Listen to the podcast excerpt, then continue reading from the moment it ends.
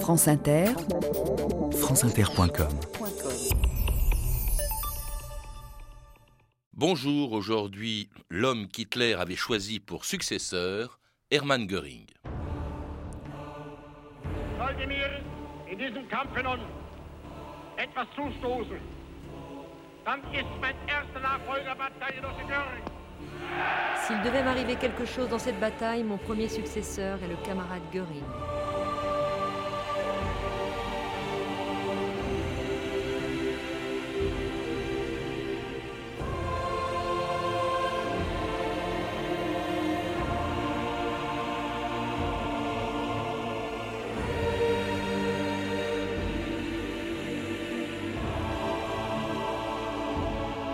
2000 ans d'histoire.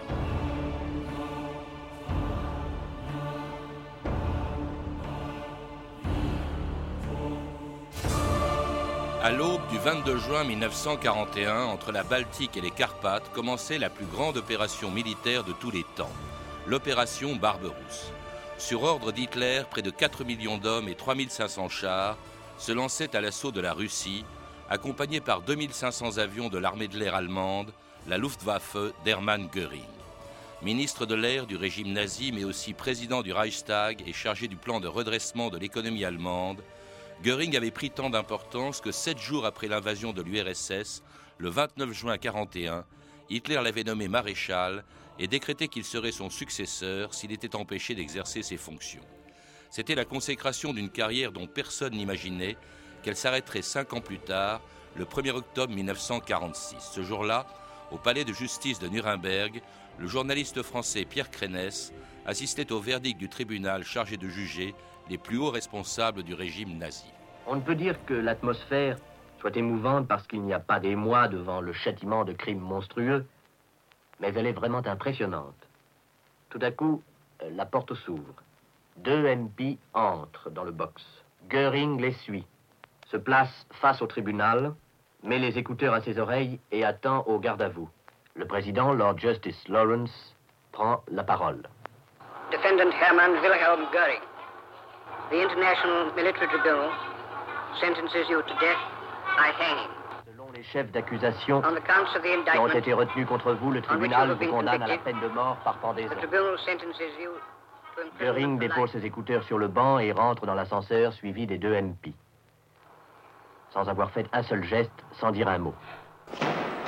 C'était le 1er octobre 1946 à Nuremberg, la condamnation à mort du numéro 2 du régime nazi, dont aucun historien français n'a pourtant écrit la biographie avant mon invité d'aujourd'hui. François Kersaudy, bonjour. Bonjour. Alors, votre biographie de Göring vient de sortir chez Perrin. C'est donc la première en France à rappeler la vie de celui qu'Hitler avait désigné pour lui succéder. Göring, qui d'ailleurs accompagnait le parti nazi pratiquement dès sa naissance, puisqu'il avait rencontré Hitler et s'était attaché à Hitler dès 1922.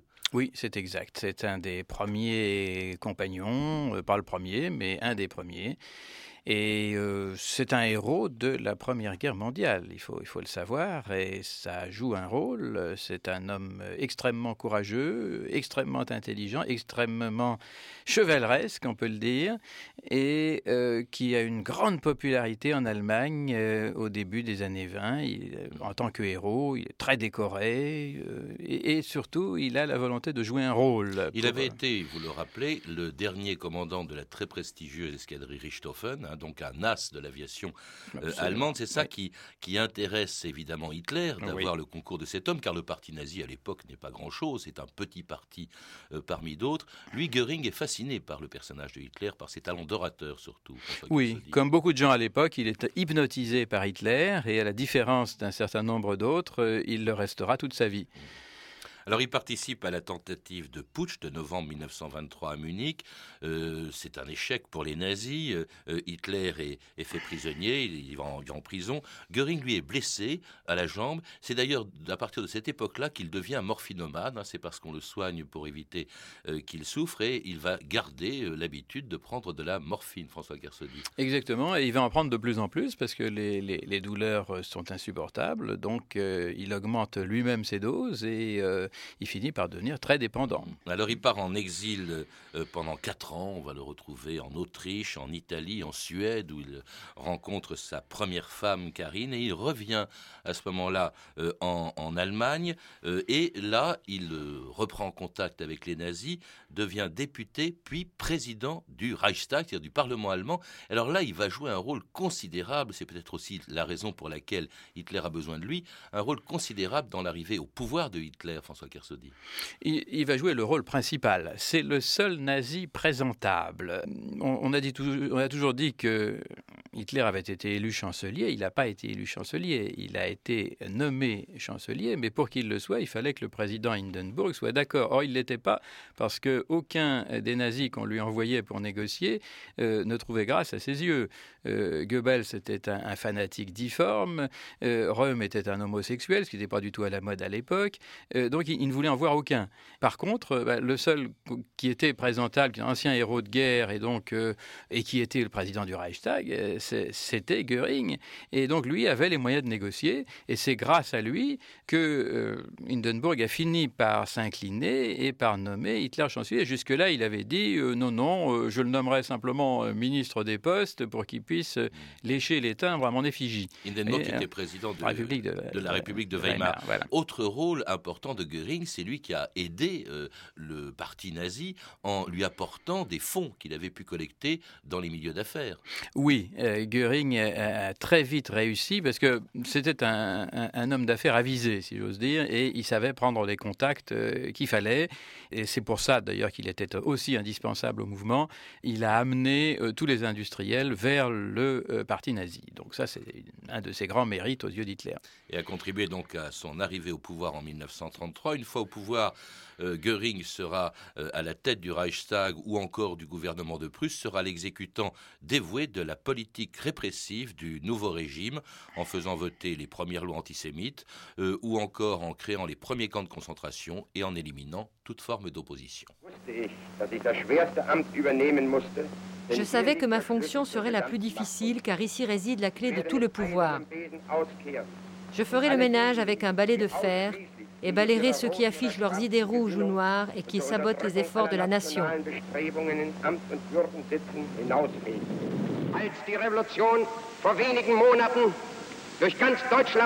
Quand le vent de la Révolution, il y a quelques mois, a soufflé sur l'Allemagne, il a commencé par anéantir le terrifiant système d'autrefois, celui du parlementarisme et du pacifisme.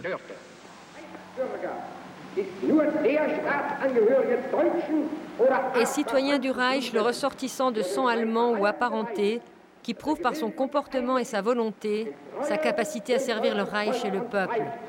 Les unions entre juifs et ressortissants de sang allemand ou apparentés sont interdites.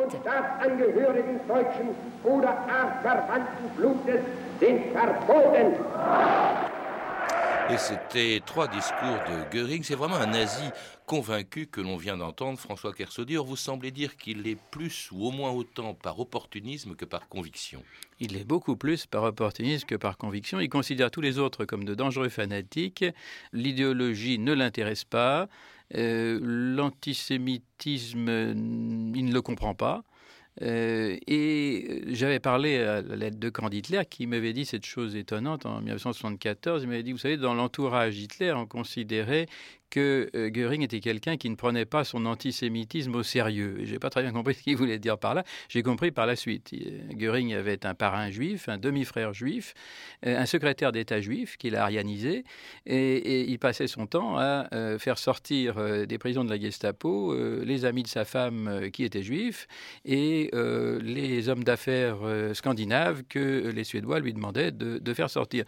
et en plus, il disait c'est moi qui décide de qui est juif et de qui ne l'est pas. Donc c'est pas la marque d'un antisémitisme délirant. Il ne jamais opposé à la politique antisémite dont il savait tout. À partir du moment où on lui disait que c'était Hitler qui avait décidé, il, comme il était d'un grand courage physique et d'une grande lâcheté morale, eh bien, euh, il était complice de tout ce qui se faisait. Et il était naturellement au courant de tout ce qui se faisait. Et il disait, ça va nous porter malheur, c'est pas une bonne chose. Euh, d'abord, il n'est pas chevaleresque de tuer des femmes et des enfants, et, euh, et, ça va nous procurer beaucoup d'ennuis. Et en plus, c'est idiot. mais il suivait quand même parce que c'était les ordres du Führer. Voilà. Alors, il faut rappeler aussi, on l'a entendu d'ailleurs, il était responsable de l'élimination de l'opposition dès le début, dès l'arrivée au pouvoir de Hitler. Il faut rappeler qu'il était président du Reichstag lorsque le Reichstag était incendié, euh, ce qui a servi de prétexte à éliminer le Parti communiste, puisqu'on a accusé un communiste d'en être responsable. Euh, il est le créateur aussi au début de la Gestapo, des premiers camps de concentration. C'était quand même pas un tendre, François Kersaudy. Absolument, c'était pas un tendre. C'était même, il est, il est devenu, euh, à partir de la prise de pouvoir, il est devenu tout simplement un gangster. C'est en 34, en 35, c'est Al Capone, c'est-à-dire on, on, élimine les rivaux s'ils sont sur mon chemin.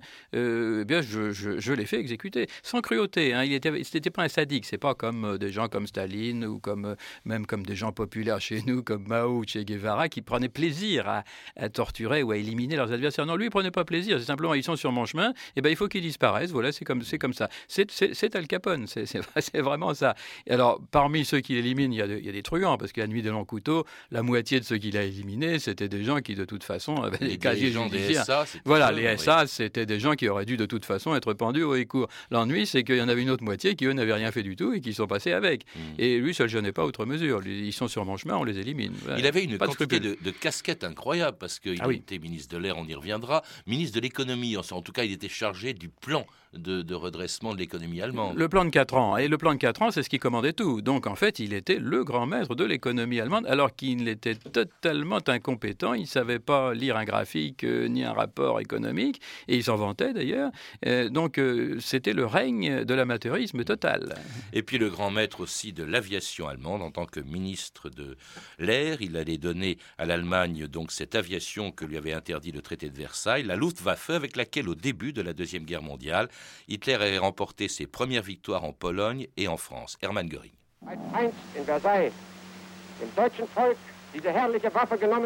Quand le traité de Versailles retira au peuple allemand cette arme magnifique, personne ne pensait que sous la direction d'Adolf Hitler, elle renaîtrait plus forte et plus puissante.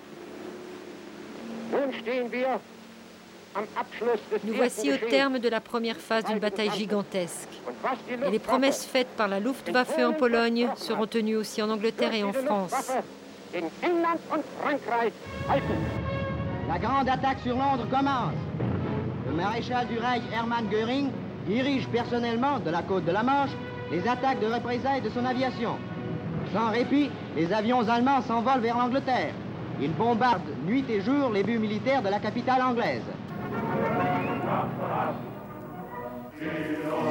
Et l'on entend le chant de la Luftwaffe pendant la bataille d'Angleterre au début d'une guerre que Goering souhaitait pourtant éviter. François Kersaudy, c'est ce que vous semblez dire. En fait, il a été l'artisan avec son aviation des victoires allemandes du début de la guerre et pourtant, il a essayé de la freiner. C'est lui, par exemple, qui est à l'origine des accords de Munich hein, qui ont retardé la guerre environ d'un an. Oui, c'est un des principaux artisans, effectivement, des accords de Munich. Euh, il a mis tout son poids, qui était lourd, 127 hein, kilos quand même, dans la balance pour euh, empêcher euh, que la guerre éclate en 38, puis en 39, par des négociations, parce qu'il considérait que l'Allemagne, tout simplement, que l'Allemagne n'était pas prête, et que lui, évidemment, n'était pas prêt non plus, parce que bon, il s'était colossalement enrichi. la Luftwaffe, on a, on a entendu qu'il la dirigeait personnellement. En fait, il en était totalement incapable, hein, parce qu'il n'avait plus volé depuis 1922. Euh, il était beaucoup trop gros pour entrer dans un avion. Et surtout, il n'avait pas du tout suivi euh, les euh, progrès de l'aviation depuis les années 20. Donc évidemment, en 40, il avait beau être maréchal du Reich, maréchal de l'air, tout ce que vous voulez, il n'y connaissait plus rien du tout. Alors elle a servi cette aviation quand même, il faut le rappeler, en Pologne, en France, pendant le Blitzkrieg. En revanche, ça a été un échec. Hein, l'opération, la bataille d'Angleterre, les bombardements des villes, dont Londres, ça a finalement été un échec. il y a eu l'échec de Dunkerque aussi avec le rembarquement des forces. Mais cela dit, il profite, il était peut-être contre le déclenchement, il finit par s'y rallier de cette guerre, mais alors il va en profiter pour piller toutes les richesses des pays euh, envahis par l'Allemagne. Euh, il y avait des trains entiers qui partaient euh, ou remplis d'œuvres collectionnées dans les musées et que Goering allait installer dans un palais extraordinaire, hein, qu'il vivait comme un satrape oriental dans, ce que, dans le palais de Karin Hall qui était au nord de Berlin. Oui, Karinhal. C'est 60 km au nord de Berlin, au milieu d'une forêt entre deux lacs. C'est un endroit fabuleux. C'est une espèce de Versailles en miniature, et pas si miniature que ça d'ailleurs, en plein milieu de la forêt, gigantesque, dans lequel il va entasser euh, pendant euh, cinq ans euh, tous les trésors qu'il pille aux, quatre coins de l'Europe. Alors, en économie, il est amateur. en aviation, il est amateur. Mais en matière d'œuvres d'art, il est très professionnel. Et, et aussi, une chose qu'on ne sait pas, c'est un des, premiers écologistes de l'Allemagne. Toute, ah la, toute, la, toute, la, législation écologique allemande, elle vient de Göring. Et tout le monde se moquait de lui, de quoi il faut sauvegarder les arbres, les animaux, c'est ridicule, etc. Non, non, il lui disait c'est très important, au contraire, il faut sauvegarder les forêts. il adorait la chasse, il était grand veneur du Reich. Grand veneur du Reich et maître des eaux et forêts. Et, ça, il ça, par contre, il faisait ça professionnellement, il faisait ça très bien. Ce n'était pas du tout un chasseur amateur, c'était un chasseur professionnel et c'était un écologiste professionnel. ça fait bizarre comme ça, mais c'est le cas. Avec un véritable palais, hein, c'était la description que vous en faites, une salle des fêtes de 400 mètres carrés, des tables pour 70 convives, des cabinets d'or et d'argent, une piscine, un casino, une bibliothèque de 350 mètres carrés, une chambre mausolée pour Karine, hein, son épouse, qui était morte et, la première, et à laquelle il a donné le nom justement de cette, de cette maison. Puis alors des, des voies ferrées, des voies ferrées miniatures, parce qu'il adorait collectionner les trains miniatures. On dit également qu'il plongeait ses mains dans des coupes pleines de, diamants. C'est, vous le comparez à Néron d'ailleurs, François Kersaudy. Oui, il y a de ça. C'est pas moi, c'est son, son, entourage. Hein. Ils ont vu quand même le, rapport. Effectivement, il y, a, il y, a, des rapports avec Néron. D'autant qu'on le voyait souvent circuler en toge euh, euh, avec des ongles peints, euh, une quantité de bagues invraisemblables, des, des broches, des, diamants partout. Enfin, C'était quelque chose d'assez curieux à voir. Surtout que, comme je vous le disais, il pesait quand même 127 kilos pour 1m70. Mmh. C'est un personnage incontournable à, tous les sens du mot. Et passer plus de temps à Karinhal hein, que, que, dans les, que sur le front, suivant de loin les opérations militaires, jusqu'au moment où le vent tournait pour les Allemands, lorsqu'en 1942, l'armée allemande était encerclée à Stalingrad. Göring prétendait alors pouvoir la ravitailler avec son aviation.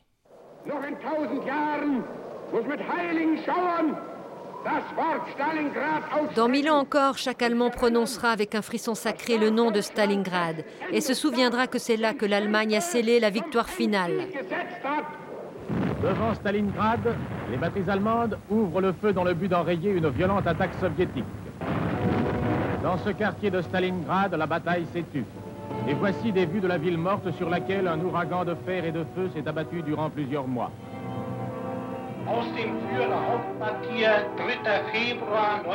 Du quartier général du Führer, 3 février 1943, le commandant supérieur de la Wehrmacht annonce. La bataille de Stalingrad est terminée.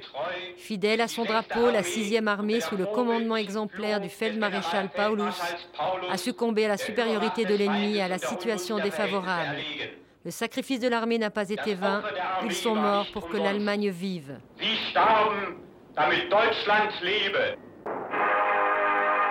Alors la chute de Stalingrad, François Kersaudy, évidemment, c'est un tournant pour euh, euh, l'Allemagne. Ses premières très grandes défaites, ça avait commencé déjà fin 42. Un tournant pour Göring, lui qui s'était vanté de pouvoir sauver l'armée allemande de Paulus encerclée à Stalingrad. C'est un échec total et c'est le début de sa disgrâce. Le problème de Göring, c'est que c'est un grand vantard. Déjà, à, Dunkerque, il avait dit Je m'en charge, les, euh, laissez ma Luftwaffe faire, euh, elle empêchera les Anglais de rembarquer. Euh, il n'a pas pu, parce qu'il était incompétent. Et à Stalingrad, c'est pareil. Je me fais fort de ravitailler Stalingrad, moi, à moi tout seul, avec mes avions. Il en était totalement incapable. Est-ce que c'est pas lui qui a poussé Hitler, au fond, à maintenir cette armée au lieu de la faire se replier avant qu'elle soit encerclée, en disant Mais rassurez-vous, je pourrai toujours l'aider? Non, il a servi de faire valoir à Hitler qui voulait le faire et qui avait besoin de quelqu'un de prestigieux pour confirmer la décision qu'il avait prise auprès de ses généraux qui étaient hautement sceptiques. Ça a toujours été le cas d'ailleurs. Hein. Le, décideur, c'était Hitler. L'influence de Goering sur Hitler était pratiquement nulle. Euh, mais simplement, euh, c'était quelqu'un qu'on pouvait présenter aux autres pour leur dire voilà, j'ai raison puisque le maréchal du Reich est d'accord avec moi. Vous voyez, il est, Hitler s'en servait en fait. Oui, alors Hitler ne le voit pratiquement plus. Enfin, disons qu'il est vraiment mis à l'écart à ce moment-là, euh, Goering, d'autant plus que, autre chose, il devient vraiment la risée des Allemands qui se moquent de ces uniformes euh, taillés pour un homme de 120-130 kilos.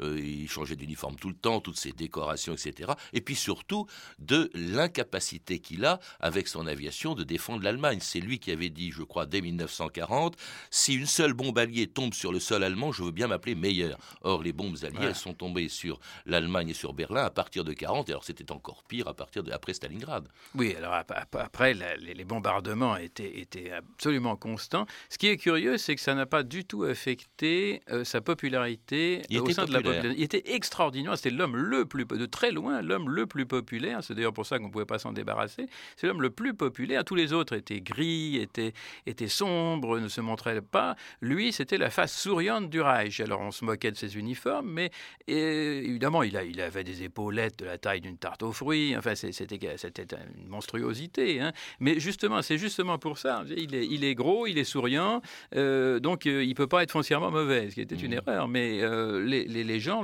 jusqu'à la toute fin, donc euh, euh, avril-mai 45, quand ils se réfugiaient dans les abris, tous les Allemands disaient venez dans notre abri, euh, venez nous voir, Herr Marshall, etc., Reichsmarschall. Il était très très populaire. Qui était ce Marshall Qui était, il faut le rappeler, on l'a dit au début, qui avait été nommé successeur d'Hitler par Hitler lui-même. Ça c'était au début de l'offensive sur, sur la Russie. Or en avril 45, lorsque Hitler est encerclé dans Berlin, que fait Göring Il fait savoir à Hitler, il dit à Hitler, eh bien écoutez, puisque vous ne pouvez plus agir, vous avez l'incapacité d'agir, appliquons ce fameux décret par lequel vous m'avez proclamé successeur, et il demande à Hitler de le nommer chancelier. Euh, non, il demande à Hitler de lui laisser les pouvoirs, euh, il ne prononce pas le mot, mais de, négocier avec les Alliés, puisqu'on lui a dit, euh, ce qui était vrai d'ailleurs à l'époque, que Hitler avait renoncé, avait renoncé, allait s'enfermer dans son bunker, et donc il lui propose de sauver ce qui peut être sauvé en prenant la succession. C'est une simple proposition. Hitler, influencé par Bormann, prend ça comme une trahison et donc ordonne qu'on l'arrête. Euh, Bormann ordonne même qu'on le fusille. donc, on est en avril, hein, on est quelques jours de la fin du Troisième Reich. Voilà, et euh, il a failli être passé par les armes. Les, SS, simplement, on pensait que c'était un petit peu gros quand même et qu'il risquait d'avoir des ennuis s'il le fusillait. Donc euh, ils, ont attendu et, finalement, il s'est rendu, tout simplement, il, s'est rendu aux Américains. Et là, comme toujours d'ailleurs dans cette histoire qui, est tragique, il y, a, il y, a, des éléments, il y a une quantité d'éléments comiques. Vous avez, du, comique au milieu du tragique en permanence. Et, probablement le, dernier comique, c'est qu'il est capturé euh, par les Américains en zone encore occupée par les Allemands. Il est dans un château, le château appartient au SS. Euh, Göring, euh, qui est prisonnier des Américains, euh, voit qu'il y a des gardes SS et il dit au général qui l'a fait prisonnier, le général Stack, le général américain, voilà, c'est un petit peu embêtant parce que ces SS, ils vont faire la peau pendant la nuit. Alors, le général Stack lui, donne une sentinelle pour veiller devant sa porte pour que les SS ne, lui fassent pas la peau. Et on connaît le, nom de la sentinelle, il s'appelait Jérôme Shapiro, donc il était juif. Donc vous avez en fin de représentation, vous avez quand même ce deuxième homme du Troisième Reich qui est veillé, euh, protégé des SS par une sentinelle juive. C'est quand même assez fabuleux. Euh, et il y a des ironies euh, du sort comme ça, vous en avez jusqu'à la fin, vous en avez des quantités. Alors la fin, ce sera un peu plus tard, après son arrestation, lorsque s'ouvre le tribunal de Nuremberg en 1945. Pierre Crénès. Ici, Nuremberg. Pour la première fois, j'ai assisté aujourd'hui à une séance du procès de Nuremberg. Certains noms traînent derrière eux une lourde chaîne de souvenirs. Dites par exemple Göring, et aussitôt apparaissent à votre esprit les images grotesques et sanglantes du gros nazi aux médailles multiples, faisant à son peuple des promesses dont les ruines de Nuremberg attestent la vanité. Les accusés plaideront-ils coupables ou non coupables Là-dessus, ils sont tous d'accord. Non coupables. Wilhelm Göring. Göring le premier. Il amorce un discours. Beantworte, ob ich mich schuldig oder nicht schuldig bekenne. Mais le président le rappelle à la question, coupable ou non coupable bekenne mich im Sinne der Anklage nicht schuldig. Non coupable, hein, c'est ce que diront d'ailleurs après Göring tous les, autres. Göring qui était la vedette de ce procès. Bon, il faut dire qu'Hitler et Goebbels étaient morts, ainsi que Himmler, donc euh, parmi les responsables, il était le premier, le plus important, celui auquel le président du tribunal s'adressait toujours en premier, vraiment la vedette. Et d'ailleurs, il comptait en faire une espèce de, de comment dirais-je, de tribune, et on l'a entendu, quand on demande est-ce que vous êtes coupable ou non coupable, il commence un discours interrompu par le président. Oui, absolument. Il voulait, il voulait en faire. C'était la première fois qu'il avait justement euh, le premier rôle. Donc, il voulait, assez curieusement, il voulait en faire une mise en scène euh, euh, où il se mettrait en vedette, où il montrerait, il expliquerait tout au peuple allemand, puisque tout ça a été retransmis hein, en plus, et où il pourrait un petit peu manipuler tout le monde et leur montrer à quel point son rôle a été extraordinaire. Il y avait une grande inconscience chez Göring quand même. il n'a pas compris exactement de quoi on l'accusait et un grand nombre de choses. Eh ben, si, il y a un grand nombre de choses gravissimes euh, qui n'a pas. Par exemple, on, disait, mais vous avez tout de même euh, attaqué tel État euh, ou tel État et tel autre. Et il disait, oui, c'est tout à fait normal. un État plus faible doit être envahi par un État plus fort. Il vivait encore au XVIe siècle, au XVIIe siècle, au, même au Moyen Âge. Mmh. C'était pas seulement un homme de la Renaissance, c'est un homme du Moyen Âge. Voilà, il est tout à fait normal qu'on envahisse les Hollandais et les Belges, puisqu'ils étaient plus faibles que nous. il ne comprenait pas qu'entre-temps, bah, il y avait quand même la société nation qui était passée, on s'est un petit peu civilisé depuis le Moyen Âge, et que bah, c'était, c'était quand même euh, des procédés de bandits. Ça. donc euh, la défense n'était pas bonne. Euh, justifier Hitler sur des, sur des questions comme ça, c'était très difficile. Bah, on, voit, on le voit mal échapper à la condamnation à mort quand même, François Kersaudy, quelle que soit la défense. il est condamné à mort le 1er octobre 1946. il devait être exécuté le 15, et il se suicide juste avant de... C'est le seul d'ailleurs des condamnés à mort, il y en a eu 11 qui ont été exécutés. Euh, lui se suicide juste avant. Est-ce qu'on sait comment, parce que quand même il était bien gardé, comment est-ce qu'il a pu se suicider en avalant du cyanure euh, pour éviter la pendaison, parce que c'était par pendaison qu'on Oui, voilà. D'abord un mot sur la condamnation à mort. Maintenant les gens ne comprennent plus, parce que c'est plus à la mode du tout de, de condamner à mort. Mais à l'époque, en 46, D'abord, c'était le dernier, le, plus haut survivant, et ensuite la complicité dans les crimes était totalement évidente. Donc, il n'était il était pas question de, le laisser euh, couler des jours heureux en prison, euh, etc. Enfin bon, il y avait une certaine noirceur dans le forfait qui fait qu'on considérait qu'il avait renoncé pratiquement à, tout droit à l'existence. Par contre, lui considérait effectivement que la pendaison était réservée aux criminels. Il se considérait pas comme un criminel, et donc c'était infamant. C'était pas bon pour son image dans l'histoire, qu'il préoccupait beaucoup. Et donc, il s'est tout simplement empoisonné au cyanure, euh, de façon d'ailleurs euh, assez simple, puisqu'il avait deux capsules de cyanure dans ses bagages et qu'il avait la complicité d'un des gardes qui lui a amené, consciemment ou, inconsciemment, on ne sait pas, euh, la capsule en question. Mais c'était courageux de sa part, parce que autant la pendaison, surtout à l'américaine, était quand même assez indolore, si j'ose dire, parce qu'en tout cas, elle était rapide, autant la mort au cyanure, surtout quand il faut pas attirer l'attention, était horriblement douloureuse. Ces cendres ont mêlées quand même à celles des 11 autres dirigeants euh, nazis exécutés, jetés dans un affluent de l'Isard. C'était la fin, vous le citez souvent, cette phrase de Goering, de celui qui se disait J'ai toujours été le dernier homme de la Renaissance. Merci François Kersaudy. Pour en savoir plus, je recommande la lecture de la biographie passionnante que vous consacrez à Hermann Goering, qui vient de paraître chez Perrin. Vous avez pu entendre d'une archive pâtée de 1946, extraite du journal de votre année, disponible en DVD aux éditions Montparnasse. Vous pouvez retrouver ces références par téléphone au 32 30, 34 centimes la minute ou sur le site franceinter.com. C'était 2000 ans d'histoire, la technique Christophe Lecluse, documentation et archives Emmanuel Fournier, Clarisse Le Gardien, Hervé Evano et Franck Olivard, une réalisation de Anne Kobilac.